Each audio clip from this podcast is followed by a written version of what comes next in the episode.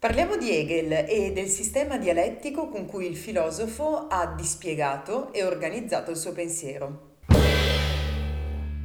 Hegel intende la filosofia come una scienza e la organizza in un sistema di progressivo dispiegamento del vero. In sé la filosofia hegeliana comprende, e il verbo tedesco che Hegel utilizza per comprendere è Begreifen, che però significa anche afferrare, acciuffare, comprende appunto sia la realtà naturale che quella dello spirito. In questo contesto la dialettica quindi è il processo che governa la realtà e la sua comprensione e che soprattutto è in grado di stare al passo con la sua complessità. Un esempio di come Hegel intende il procedere dialettico è quello dello sviluppo della pianta. Dal seme al bocciolo e poi al fiore fino al frutto, ogni momento si afferma negando il precedente, ma attenzione perché la verità è rappresentata dalla pianta in quanto tale, cioè dal fenomeno nel suo dispiegamento complessivo. Il movimento dialettico prevede per Hegel tre fasi, che però l'autore, a dispetto delle riduzioni manualistiche che si sono fatte del suo pensiero, non nomina mai nei termini di tesi, antitesi e sintesi. Allora, il primo momento è quello definito intellettivo astratto. Esso infatti prende il nome dal fatto che a questo livello l'intelletto astrae appunto la parte dal tutto, il fenomeno dall'ambiente all'interno del quale il fenomeno si manifesta e si iscrive, una certa determinazione dell'ente dal resto che lo connota.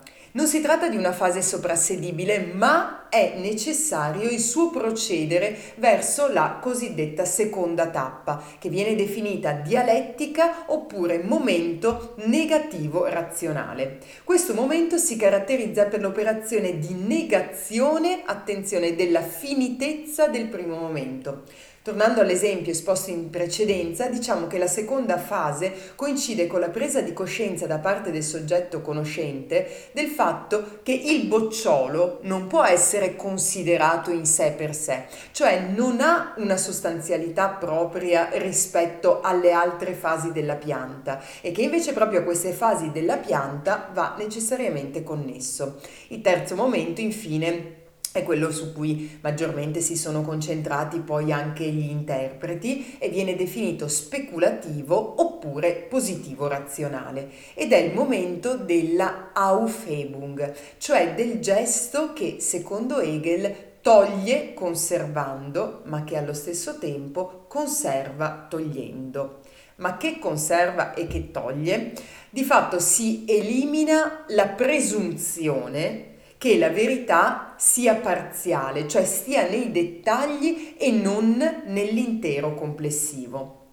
Con ciò però la verità parziale stessa viene altrettanto conservata, cioè valorizzata. Perché? Perché comunque rappresenta una porzione comunque significativa della verità di cui partecipa. Per Hegel, quindi, la sostanza è un processo, un divenire e un movimento, mentre la singola realtà rappresenta che cosa? Il momento di un sistema che può, anzi che deve venire analizzato, ma senza che venga creduta la sua autonomia rispetto al tutto. Perciò, per descrivere la filosofia di Hegel si fa spesso ricorso alla nota formula «il vero è l'intero». Le opere di Hegel possono essere intese come un incessante zoom in e zoom out all'interno di uno schema complessivo che rappresenta il suo sistema. Per comprenderlo dobbiamo immaginare di avere di fronte un grande cerchio, sulla circonferenza del quale sono segnati tre punti di fatto equidistanti tra loro. Il primo punto, che è quello che abbiamo definito intellettivo astratto, è rappresentato secondo il filosofo dalla logica, che corrisponde, nella raffigurazione che ne dà Hegel, all'articolazione interna del pensiero, che però quindi non si è ancora rapportato al mondo. Essa si suddivide a sua volta, ulteriore zoom in essere, essenza e concetto, che rappresentano appunto i tre momenti della logica.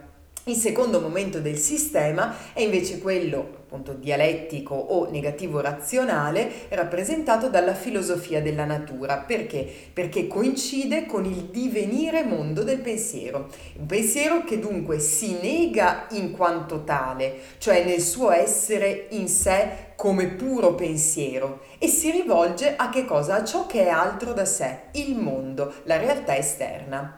Infine la terza tappa è quella rappresentata dalla filosofia dello spirito, che coincide con il ritorno del pensiero a se stesso, un ritorno però che il pensiero fa essendo pervenuto alla piena coscienza di sé.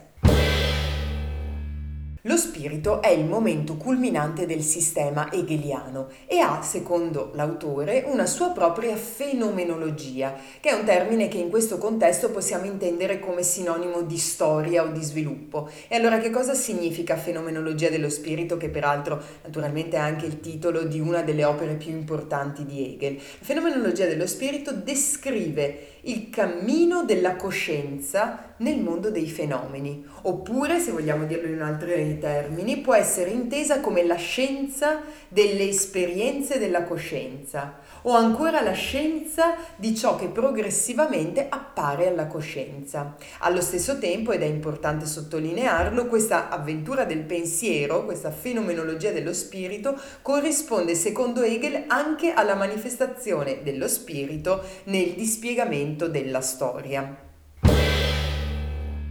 Possiamo chiederci che posto occupa la filosofia nel mastodontico sistema messo in campo da Hegel? Da un certo punto di vista è anche prevedibile, l'autore le riserva un po' un posto di eccezione, di fatto il culmine di tutto il suo pensiero. Lo spirito infatti si articola a sua volta in tre momenti: lo spirito soggettivo, oggettivo e assoluto. Questa tripartizione indica le tappe attraverso le quali lo spirito progressivamente ritorna a se stesso dopo i primi due momenti, rispettivamente di sbilanciamento verso il sé, nello spirito soggettivo, e poi di successiva alienazione verso l'altro da sé con lo spirito oggettivo. Nello spirito assoluto, quindi, lo spirito diventa pienamente consapevole del suo intero sviluppo, è consapevole di tutto lo sviluppo che lo ha caratterizzato. Questo significa che i tre momenti nei quali, a sua volta, altro zoom in, si articola lo spirito assoluto, hanno tutti come oggetto lo spirito. Ciò che li differenzia invece è il modo in cui essi conoscono l'assoluto. Questi tre momenti sono l'arte, la religione e la filosofia. Ora, per quanto concerne l'arte, essa, secondo Hegel, ha accesso all'assoluto attraverso l'intuizione sensibile. La religione, invece, che è il secondo momento dello spirito assoluto, fa propria la verità interiorizzandola.